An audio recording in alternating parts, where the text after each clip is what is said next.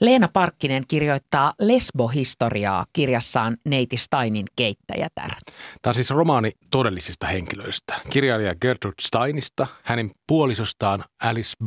Toklasista ja heidän suomalaisesta keittäjättärestään 1900-luvun alun Euroopassa. Euroopassa, jota pandemia riepottelee ja jossa natsit nousevat valtaan. Tämä on Lukupiiri Tulusto et Kylmälä -ohjelma kaikille lukijoille ja lukemisesta haaveileville. Mä oon Anna Tulusto. Ja mä olen Pietari Kylmälä.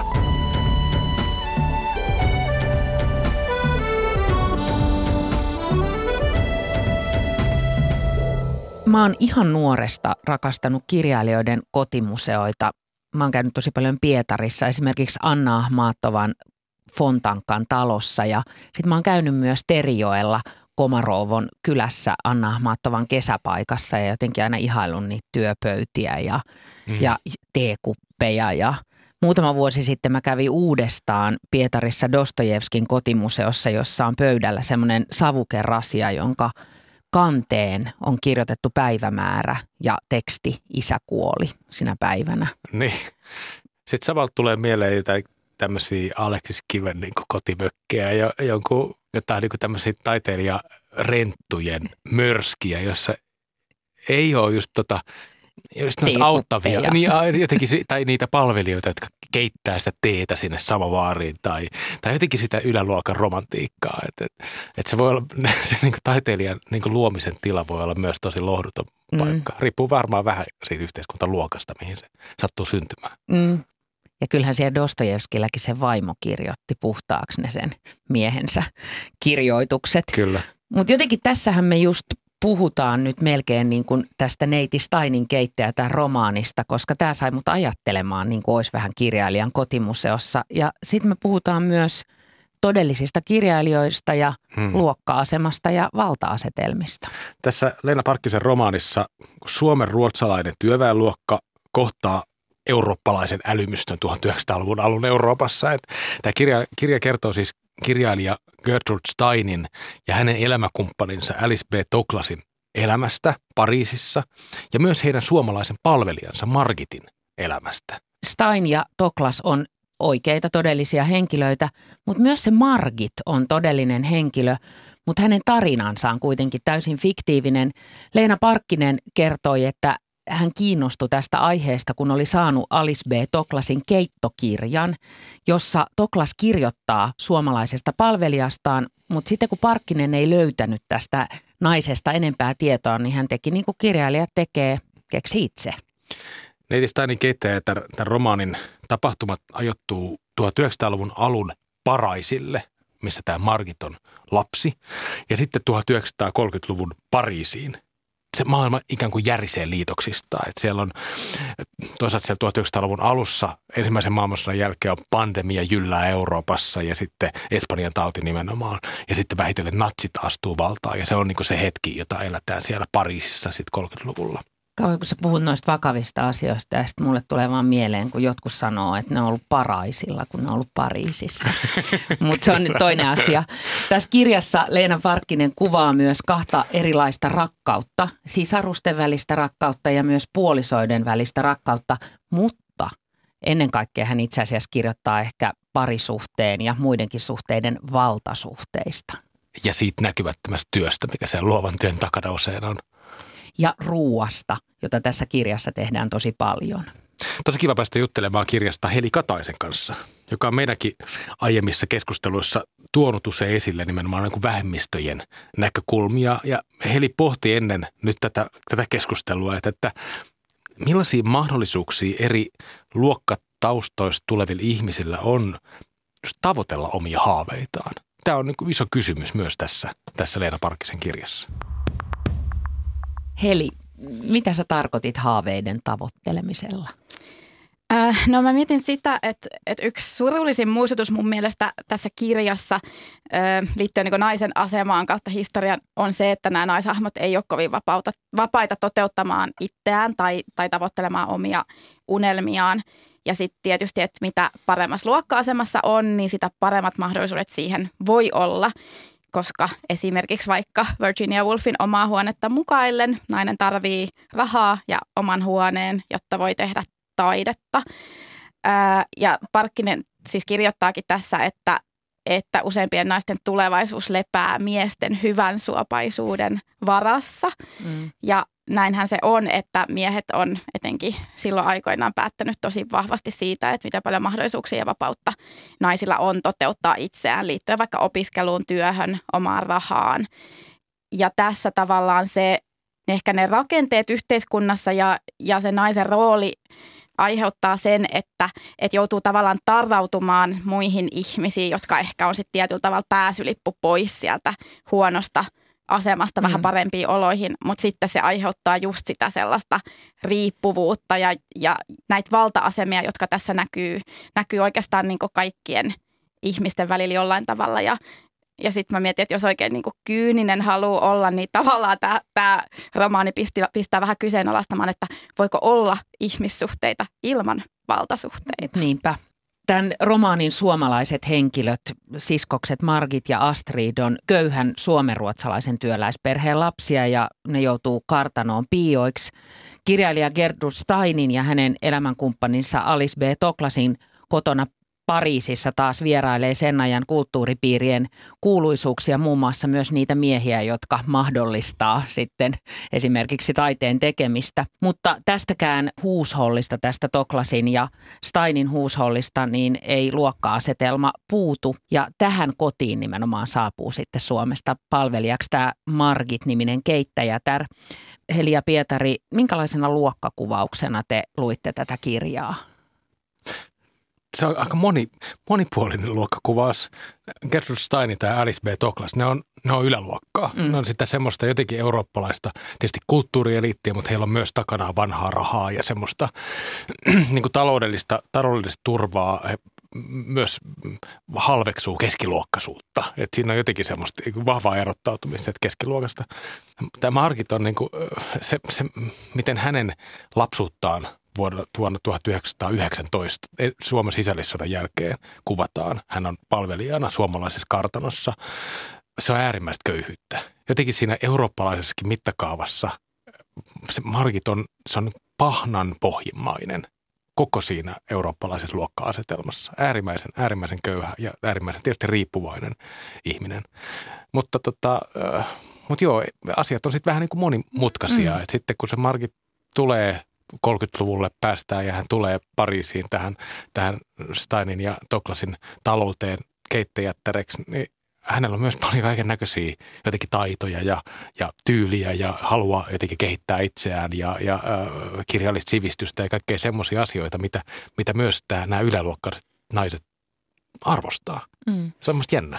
Tässä on musta mielenkiintoinen semmoinen niin kuin katkos, että me ei tiedetä kaikkea Margitin elämästä siinä välissä, kun on ollut just sisällissodan jälkeinen aika ja sit yhtäkkiä ollaan 30-luvulla Pariisissa, missä hän on palvelijana, että mitä kaikkea siinä välissä on oikeastaan tapahtunut. Että hän tulee aika eri ihmisenä sinne ja tässä aika kiinnostavalla tavalla mun mielestä kuvattiin sitä, että vaikka myöskin siellä Pariisissa siellä Steinin Toklasin taloudessa on niin hyvin selkeät niin luokkaroolit, mutta kyllä ne niin hälvenee siinä aika paljon, että tässähän Margit ja Alice selvästi ystävystyy myöskin. Ja Alice myöskin kuvataan tuossa kirjassa paljon semmoisena, että hän on kyllä paljon niin vastannut siitä sellaisesta taloudenpidosta ja ottanut vastuuta näistä asioista, mutta hän ei oikein niin tiedä, että miten suhtautua palvelijoihin. Niin. Että hän ei osaa pitää sitä niin etäisyyttä ja puhuttelee heitä väärin. Ja tämä jotenkin mahdollistaa semmoisen aika makeen ystävyyssuhteen kehittymisen näiden kahden välillä. Mä sanon äkkiä välikommenttina vaan, ei liity tuohon luokkaan, mutta siihen, että tähän Margitin hahmoon liittyy tässä kirjassa iso salaisuus, semmoinen jopa thrillerimäinen piirre, mutta me ei pureta sitä sen enempää, se jääköön lukijoiden selvitettäväksi. Ei pilota sitä, mutta jotenkin sehän on mysteeri, se Margit myös. Gertrude Stein ei ole yhtään kiinnostunut, musta tuntuu siitä, että hän on tämmöinen luova nero siellä, joka on kiinnostunut enää itsestään ja omasta taiteellisesta työstään, mutta sitten Alice B. Toklas, joka toimii vähän niin kuin palvelijana myös niin kuin sille puolisolleen siellä, niin hänelle tämä Margit näyttäytyy vähän mysteerinä. Ihmetteleekin sitä, että Margit tuntuu kuuluvan jotenkin väärään luokkaan. Että se ei pukeutunut, niin kuin, se pukeutui liian hyvin, jotenkin ei tarpeeksi palvelijamaisesti ja katso liian pitkään silmiin. Kaikkea tällaista, mitä ranskalainen tai englantilainen palvelija ei olisi ikinä tehnyt. Eli se jotenkin se opitut roolit, just tämmöiset niin kuin luokkaroolit ja siihen niin kuin taloudenpitoon niin kuin liittyvät roolit, yläluokkaiset roolit, ei oikein, ne ei päde enää sen Margitin kanssa ja se on vähän outoa. Tässä on mun mielestä ylipäänsä tosi siistiä se, että maailmassa on pilvin pimein niitä kirjoja, jotka kertoo just näistä neroista, mutta sitten tämä on itse asiassa mun mielestä aika merkittävä jollain tavalla niin kuin poliittinen tekokin, että kirjoittaa kirja pääosin kahdesta naishahmosta, jotka on siellä taustalla, tekee just sitä näkymätöntä työtä, josta ei koskaan saa kiitosta, mutta ilman sitä ei todellakaan nämä mestariteokset olisi mahdollisia.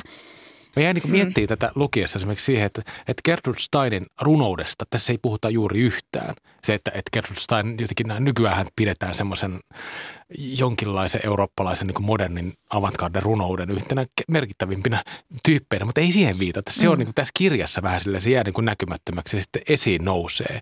Just se arki. Mikä mahdollistaa sen taiteellisen työn? Mitä ne on ne ikään kuin näkymättömät kädet, jotka koko ajan siivoaa niin kuin tämän neron makuuhuoneen lattiaa niistä puoliskäytetyistä vaatteista ja kaikkea tällaista? Mä oon lukenut tämän kirjan itse nyt 2 kertaa ja ennen ensimmäistä kertaa mä mietin ehkä jossain puolivälissä, että miksi tämän kirjan nimi on Neiti Steinin Keittäjätär. Ja itse asiassa se, mistä te puhutte nyt tai mistä me puhutaan nyt, niin perustelee juuri sen, miksi tämän kirjan nimi on se. Tämä ei ole kirja Gertrude Steinista, vaan näistä 2 naisesta, Margitista ja Alicesta. Tässä kirjassa on musta hirveän hyviä kiteytyksiä siitä, että mitä se luokka on.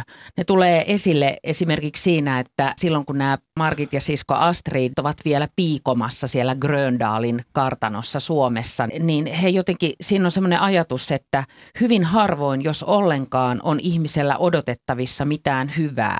Ei ainakaan kenellekään meidän luokkaamme syntyvälle. Ja sitten toisaalta se luokka tulee esille Pariisissa, niissä seurapiireissä ja siinä niinku yltäkylläisessä ruoanlaitossa esille. Täällä oli tällainen pätkä, että hän oli niitä ihmisiä, jotka olivat valmiit ajamaan vanhalla Fordillaan 3 vuorokautta, jotta saisivat maistaa appelsiinin kukkakohokasta. Kyllä. Ja myös siellä Gröndalin kartanossa mun mielestä hienosti tulee esiin se, että millainen se luokkayhteiskunta on just Suomessa ollut siihen aikaan, että miten se on nimenomaan ollut sellaista näköalattomuutta ja ei ole niinku varaa oikeasti miettiä sitä, että onko tämä mun elämä nyt onnellista tai hyvää, koska se on just sitä raatamista, kunnes niinku keho murtuu sen fyysisen työn painosta lopulta.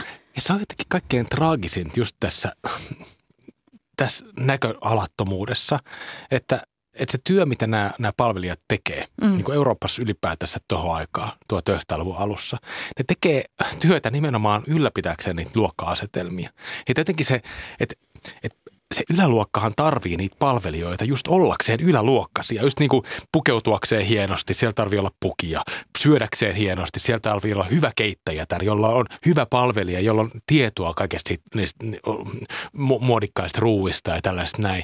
Että jotenkin se, mitä se palvelija tekee, se köyhä palvelija tekee, on just niin kuin se ylläpitää niitä, niitä luokka-asetelmia ja se on ihan hirveätä.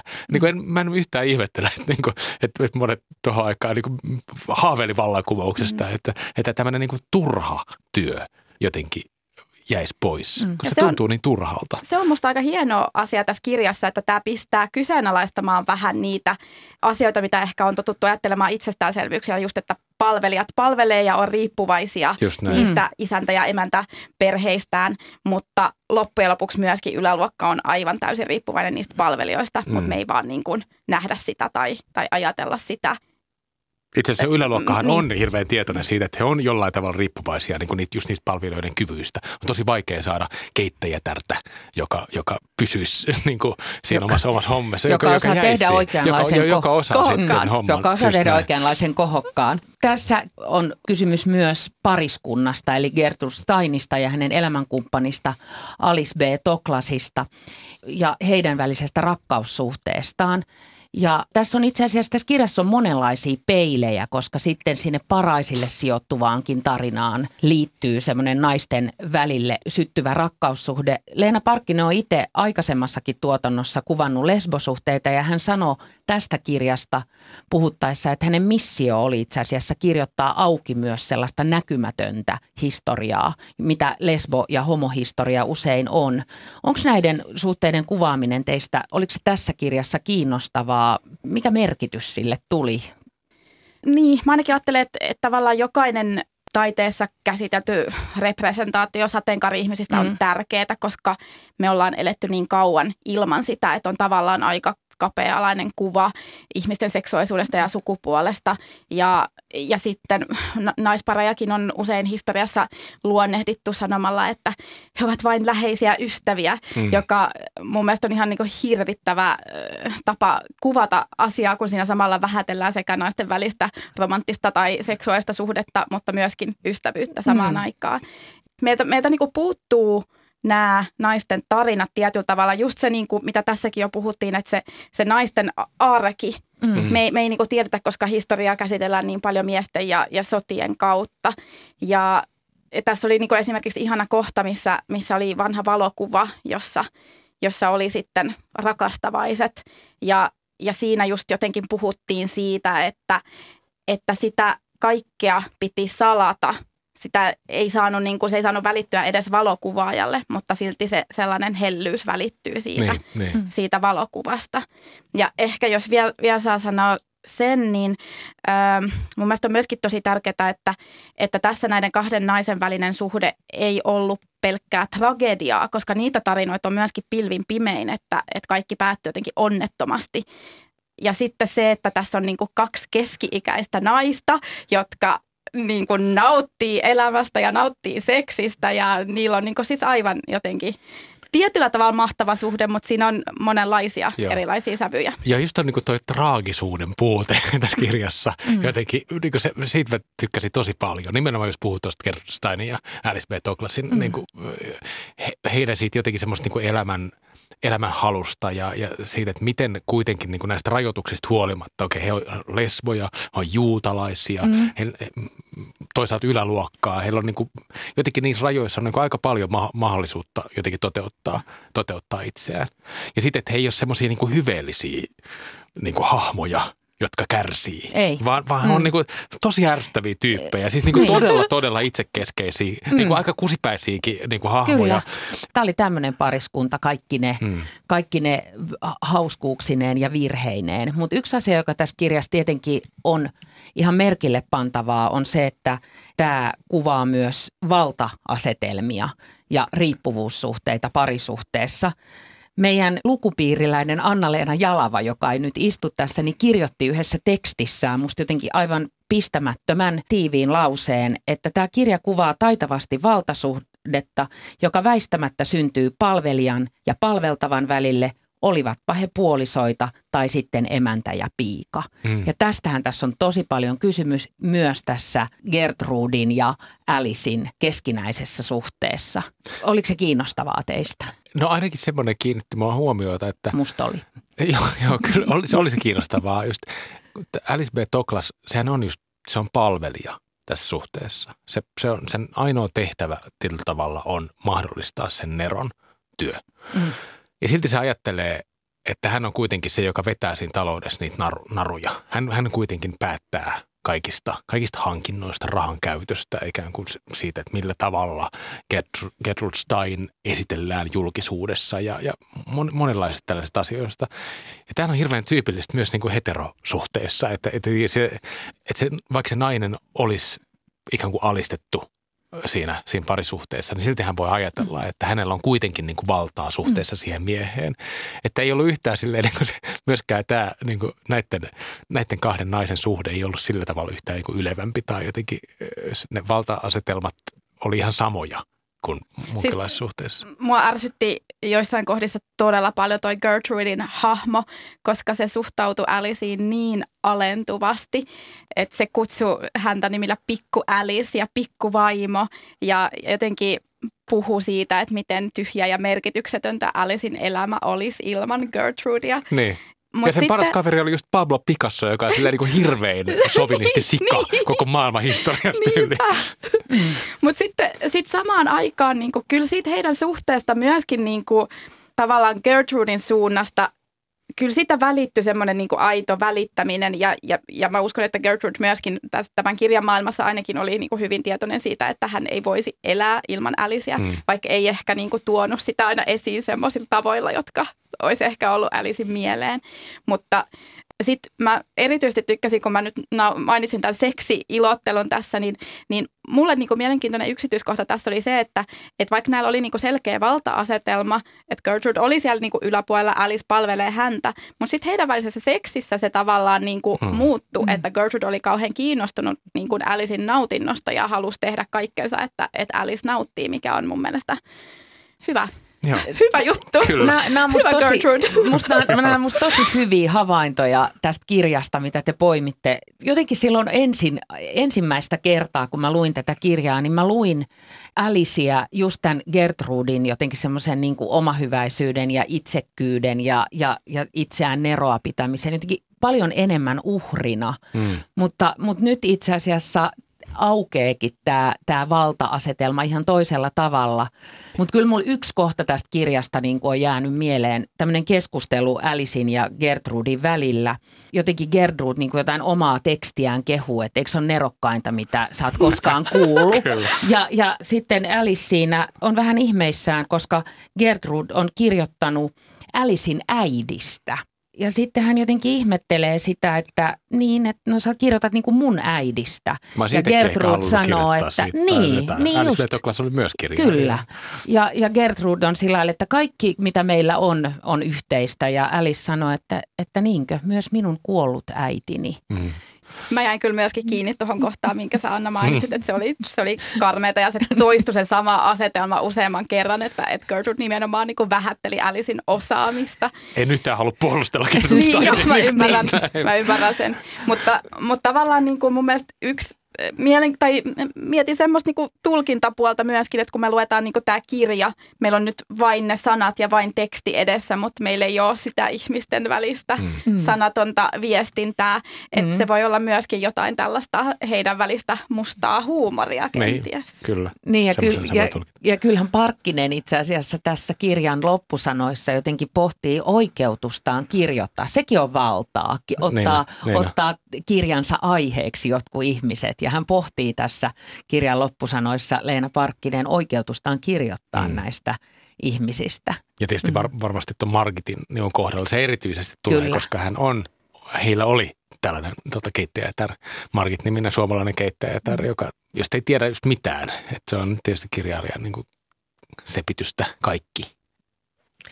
Kirjassa lukee näin. Minä olen kokenut yhden kauhistuttavan laman ja nähnyt, mitä se teki minun maalleni. Minä olen kokenut sodan ja nähnyt sen valuttavan veret ja kunnianhimon yhdestä sukupolvesta. Minä luotan ihmiseen ja ihmiskuntaan. Hitler on ohimenevä ilmiö. Luin juuri eilen amerikkalaisen lehden pääkirjoituksen siitä. Tässä natsit astuu valtaan. Eletään ensimmäisen maailmansodan jälkeisiä aikoja ja jotain uutta pelottavaa on selvästi tulossa. Kuvataan Euroopan historian tosi ratkaisevia vuosia, mutta jollain tavalla tämän kirjan henkilöt, erityisesti Gertrude Stein ja Alice B. Toklas, niin vähän niin kuin kieltää sen. Minkälaisia ajatuksia teille heräsi siitä? No mä ajattelin ainakin sitä, että näkyykö siinä ehkä nyt vähän se luokka-asetelma tietyllä tavalla, että heillä on kuitenkin, he on hyvässä asemassa, heillä on rahaa, he pääsee pois sieltä pahasta tilanteesta. He voi aina palata Amerikkaan, vaikkei se elämä nyt sitten ehkä siellä ollut heille yhtä vapaata. Kun sitten taas Margit on selvästi hyvin huolissaan tästä sodasta, tai lähestyvästä sodasta, sodan uhasta, mikä ehkä sitten liittyy siihen, että hän on kuitenkin elänyt sen karmivan sisällissodan Suomessa ja tietää, että niinku työväenluokkaisena ihmisenä hänelle ei ole kauheasti. Niin, kyllä. Hän on niinku kurjassa asemassa. Se Toklas viittaakin tuossa noin silleen just johonkin samoihin kohtiin, mitä sä äsken Anna luit, että just viittaa, että pidän niinku sitä fasismia niinku hirveän semmoisena keskiluokkaisena ilmiönä. Keskiluokka on musta tosi ikävystyttävä asia, että siinä on nimenomaan tuosta luokka-asetelmasta kyse. Että meillä niinku yläluokkaisena etuoikeutettuna ihmisenä, että onhan tää niinku ikävää ja Hitler on varmaan ihan perseestä. Niin, mutta come on, ei mitään hätää.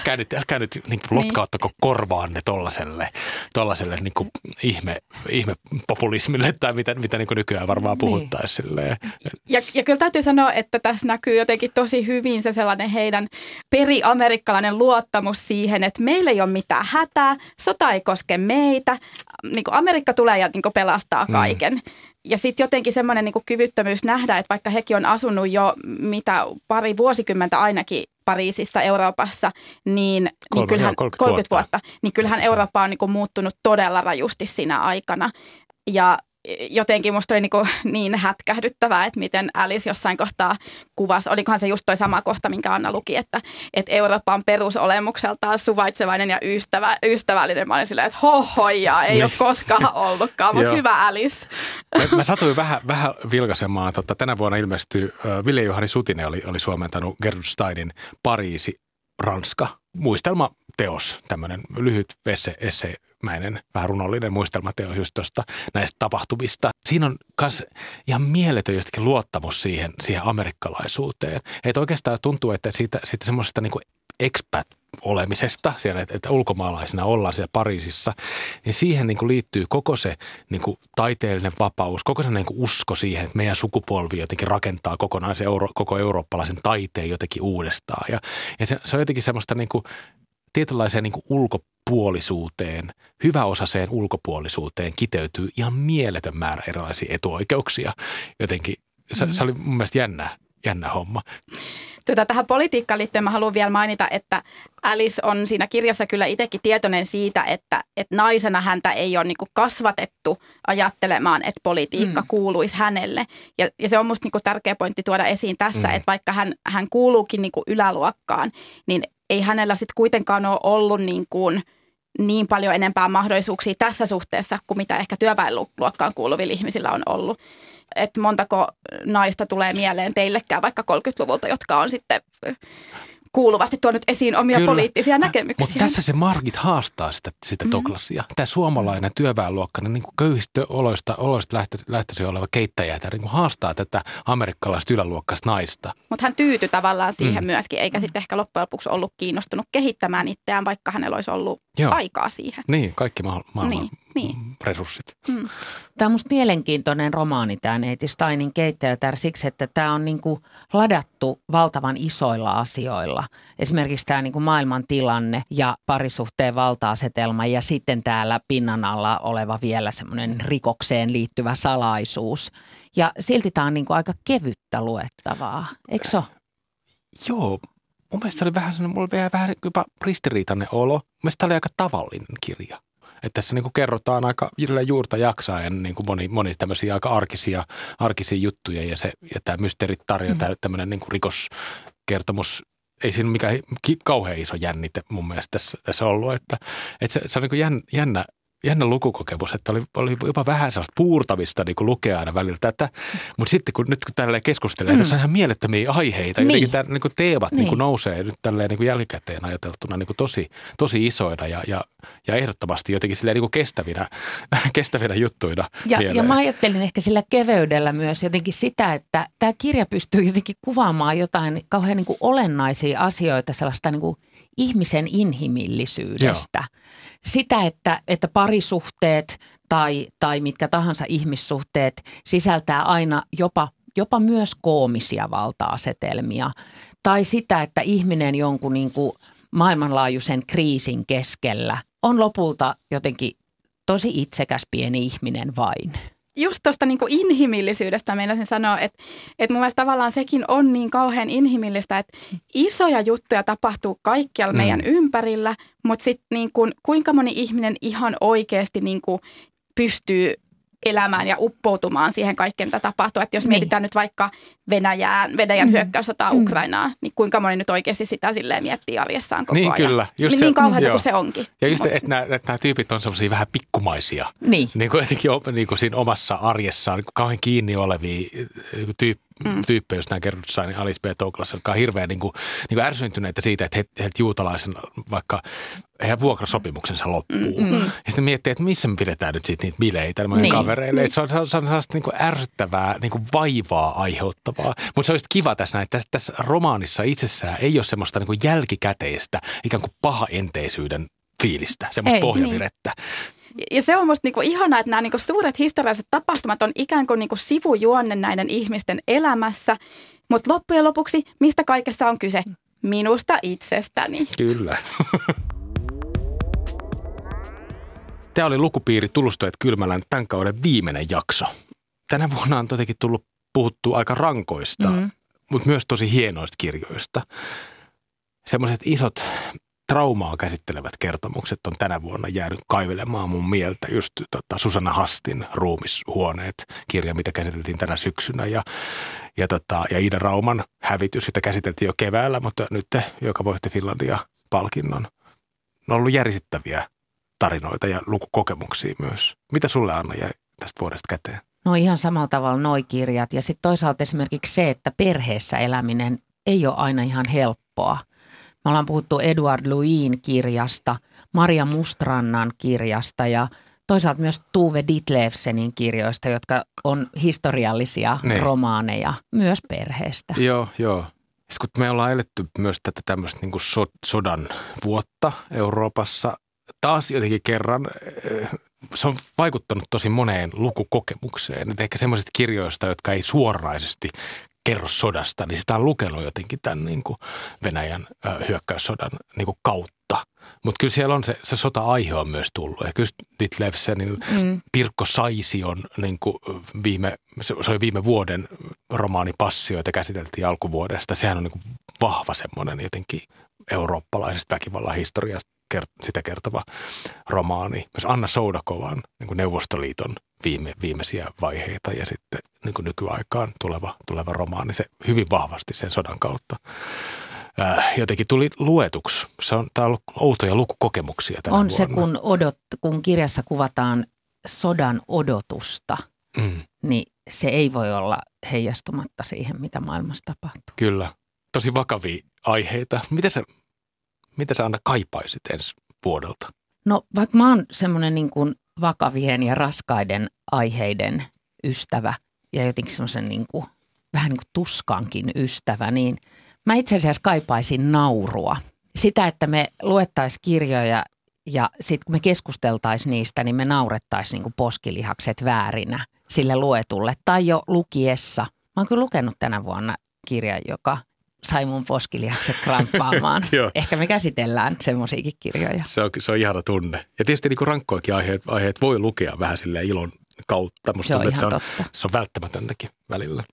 Mutta ensi vuonna jatketaan. Menkää tässä välissä Yle Areenaan kaikki kuulijamme. Kaikki meidän jaksot löytyy siellä. Ja käykää myös katsomassa meidän Instagram. Siellä on keskustelua hyvästä kirjallisuudesta ja tulevaisuudessakin siellä ehkä voi äänestää kirjoja, joita tässä podcastissa käsitellään.